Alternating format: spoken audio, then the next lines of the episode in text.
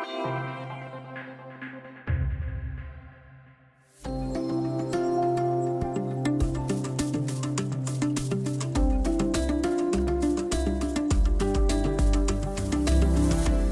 Hennes romaner slog ner som en bomb i 1880-talets debatt om äktenskap och kvinnlig frigörelse under en tid då kvinnor i Sverige varken var myndiga eller hade rösträtt. Hennes dagbok, Den olyckliga förälskelsen i en av tidens största kulturpersonligheter och till slut självmordet på ett hotellrum i Köpenhamn har gjort henne odödlig. Det ska handla om författaren Victoria Benediktsson i det här avsnittet av Studio DN. Jag heter Aminata Grutt.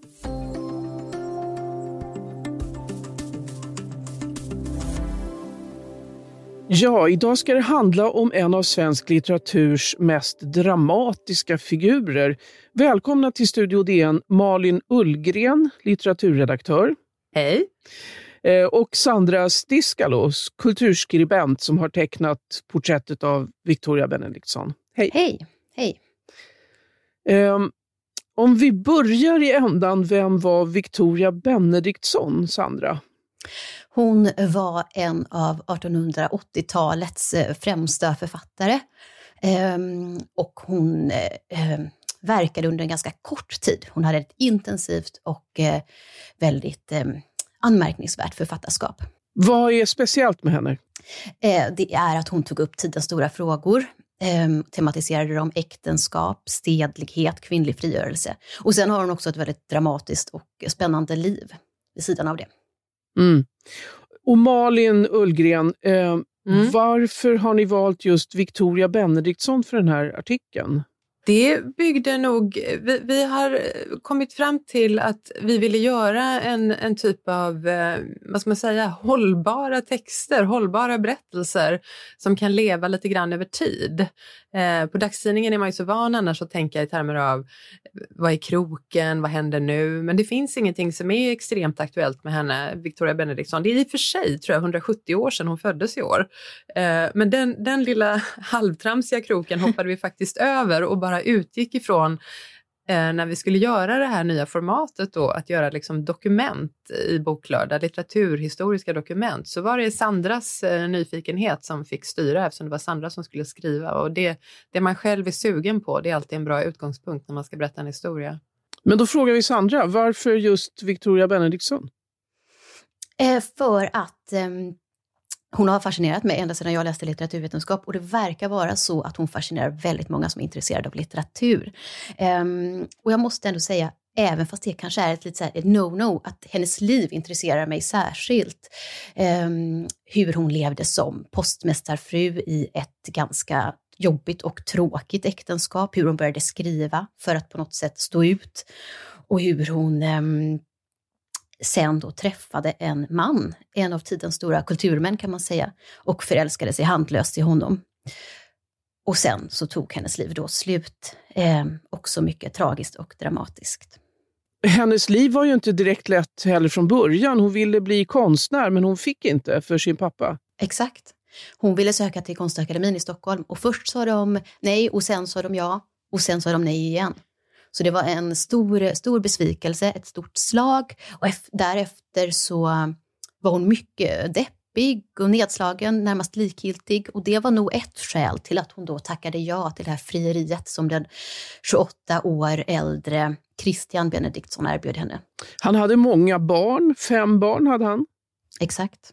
Vad kan man mer säga om det här äktenskapet då? Var, var det det som blev drivkraften för hennes författarskap eller? Tristessen i det här äktenskapet? Eller? Alltså jag, det vet jag inte. Jag tror hon hade en konstnärlig ådra i sig redan från början, ett, ett behov av att uttrycka sig. Men eh, jag tror att det var en sporre att hon hade det ganska upplevde att hon hade det ganska trist där på den skånska landsbygden där hon bodde då, i en liten ort. Och eh, då blev väl skrivandet ett sätt att eh, ta sig ur det, tror jag.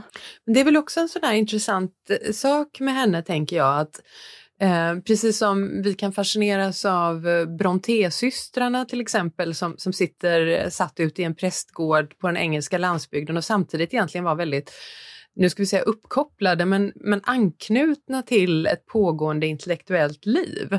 Och, och där tycker jag också att Victoria Benediktsson är en så intressant eh, gestalt därför att hon, hon, hon till skillnad från de andra stora namnen från den tiden så bor hon inte i, hon är inte en del av, av Stockholms eh, ska man säga, kulturvärld, utan hon, hon sitter verkligen, hon sitter ju inte ens i Lund eller Malmö, utan verkligen ute på den skånska vischan och har ändå den här starka konstnärliga lusten och, och liksom också på något sätt besjälad av ett, en sorts självförtroende faktiskt. Alltså att jag har någonting att säga konsten, jag har någonting att bidra med. Antingen först hon tänker då som bildkonstnär och sen så, um, så går hon över till, till skrivandet. Och det, det är någonting häftigt ändå med att man tänker, man, jag menar det var ju precis som du sa eh, Aminata från början där, att det är en väldigt begränsad tid för kvinnor. Men det hindrar ju inte att den här starka lusten kan finnas och att enskilda individer på något sätt bara skär igenom sina materiella förutsättningar på vissa sätt. Mm. Sen ska man komma ihåg att hon var inte fattig på det sättet, så hon, på det sättet hade hon ju materiella förutsättningar till skillnad från många andra. Men, men just det här att hon verkar liksom bortom centrum och ändå gör ett sånt avtryck, det tycker jag är spännande. Hon reste ju jättemycket. Paris, eh, Köpenhamn var hon ofta i. Hon tog sig frihet då helt enkelt, eller vad säger du Sandra? Ja, det gjorde hon. Jag tror också att, eh, även om jag sa att deras äktenskap var ganska olyckligt, så verkade den här mannen hon levde med ge henne den friheten. Hon fick åka, alltså hon fick göra saker. Hon hade, fick ju också en del egna pengar i och med att hon ja, blev författare. Alltså hon, hon kunde ändå leva delvis på saker hon hade skrivit och då, då kanske bo på hotell eller resa någonstans. Men man ska också komma ihåg att vid den här tiden fanns det ganska många kvinnliga författare. Men de har väl glömts bort. Men 1880-talet var ett, på många sätt ett så kvinnligt litterärt eh, decennium med, med flera andra liksom kvinnliga röster. Ellen Key till exempel, eller Leffler, Ann-Charlotte Leffler. Det fanns många andra. Alfhild riktigt... Agrell och så vidare, sådana som delvis är bortglömda nu. Men de verkade ju samtidigt mer i ett intellektuellt sammanhang, så hon var ändå lite vid sidan av. Vi, vi ska strax fortsätta vårt samtal. Vi är strax tillbaka.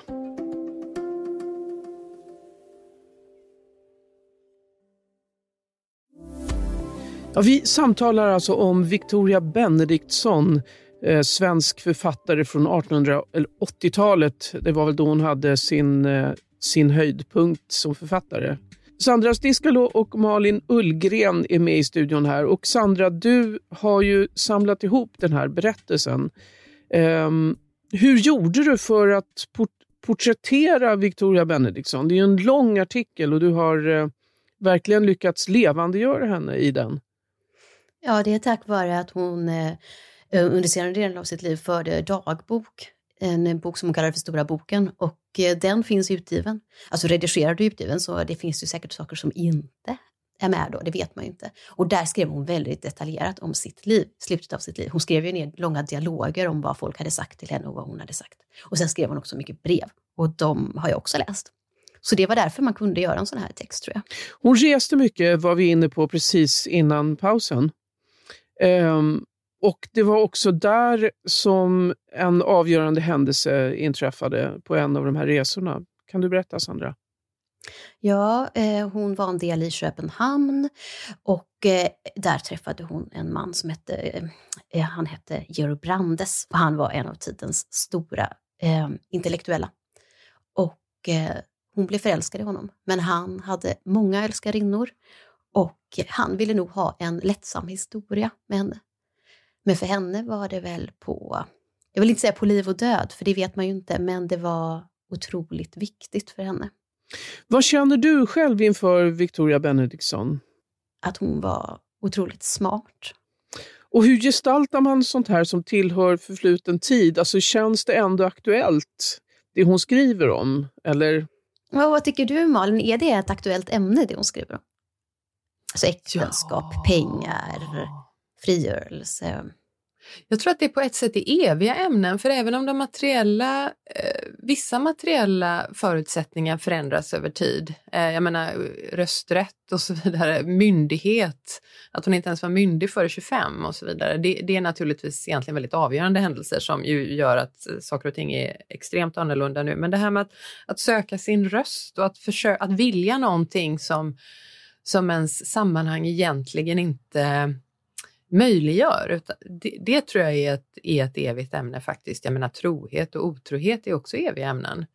Mm. Eh, så ja, jag tror att hon, eh, hon är väldigt hållbar som författare. Men det har också med en sorts ärlighet att göra, tror jag. Mm. Eh, att hon är ärlig när hon skriver. Jag menar inte bara hur hon skriver när hon, i sina dagböcker, utan hur hon också i fiktionen är hon ärlig. Inte med sig själv nödvändigtvis, men med brännpunkterna, med, med smärtpunkter. Och då, då blir man ofta långlivad. Och det här att vara ensam fast man är med andra människor. Hon hade ofta människor runt omkring sig men kände sig väldigt ensam. Det är ju en väldigt jobbig typ av ensamhet som absolut finns. Att ha ett socialt miljö och sen känna sig utlämnad och eh, dyster och ensam i den. Hon skaffade sig en del eh, bundsförvanter, kan man säga så? Hon hade ju en eh, nära vän, Axel Lundegård, som hon träffade i Hörby där hon bodde. Eh, de korresponderade jättemycket och pratade om skrivande. Och det var också han som tog hand om hennes eh, litterära testamente. Och detta har varit något av en eh, diskussion, hur mycket han har ändrat i hennes texter. Om det är han som har skrivit vidare på och dramatiserat ännu mer eller eh, vinklat fram vissa saker i hennes texter efter då att hon dog. Och hur vet man det då? Har du tittat på hur manuskripten har bearbetats? Alltså det finns litteraturvetare som har gjort det. Så det har faktiskt gått igenom att och då är det vissa som hävdar att det, det finns tydliga förvansklingar i hans utgivna manuskript. Hennes, ja, hennes manuskript som han då har gett ut, så att säga. Finns det något spännande i det som man skulle vilja gräva, gräva vidare i? Ja, kanske. Det är ju ett stort arbete. um, Okej, okay, och hur får man liv i berättelser som är gamla? Vad finns det som inte redan är berättat? Uh, och vad vill ni göra framöver här, Malin? Mm. Hur har läsarna tagit emot den här första delen i er serie, dokumentserie? Jo men väldigt väl. Sandra har ju fått eh, massor av, av eh, välmotiverat beröm för, för sitt arbete. Eh, så det ger oss väl råg i ryggen att fortsätta med det här. Tanken är ju, jag tänker att jag var lite inspirerad av när jag var liten så hade min, farm, eller min mormor alla såna här veckotidningar som, som man läste på den tiden som Allers och Allas året runt och sådär. Och där fanns det nästan alltid någonting som det är sånt vi nu kallar dokument, men då hette det liksom den okända historien om och sådär. Och då kunde de liksom berätta om ett, ett liv, kanske om det kunde vara Greta Garbo eller någon, någon författare. Och jag minns att jag läste dem, då var jag liten, men det var någonting med det här liksom att att plocka upp någonting som kanske framstår som, det är inte, har ingen nyhetskrok eller det är inte superaktuellt, men att ändå välja att nu berättar vi den här berättelsen för det här livet är så himla spännande och det är sån skön form av folkbildning tycker jag. Eh, och att pröva att göra det i text, det är ju sånt där som poddar gör ganska mycket. Eh, till exempel Petri Historia som, som jag verkligen gillar. Där kan man liksom ta greppet, man kan säga Gustav Vasa och så tänker man att honom kan man väl, men så berättar de om honom eh, från början till slut. Och då, jag märker att man blir otroligt koncentrerad och det, det är en bra form av berättande och jag tycker att det borde funka i text också. Och det, det visade ju Sandra med den äran att det gör det faktiskt. Ja, det är någonting med detaljerna, att när man får fler detaljer och man går på djupet så blir det spännande. Och långläsning är ju inte alltid eh, eh, vad ska vi säga, det är en utmaning att skriva en artikel för långläsning, men jag tycker verkligen att ni har lyckats. Ja, det är kul att höra. Vi har försökt tänka på dramaturgin eh, och Sandra som ju också har erfarenhet av radio är kanske mer van att tänka på det sättet än vad man brukar vara i tidningstexter. Vad händer framöver då? Blir det fler delar i den här dokumentserien? Det kommer det absolut att bli. Eh, tanken är att det här är någonting som ska komma med jämna mellanrum eh, om alla möjliga saker. Nu berättade vi om ett liv eh, eller ett utsnitt ur ett liv. Och sen kan det också vara händelser. Härnäst så tror vi att vi ska skriva om Rushdie-affären, eller hur Sandra?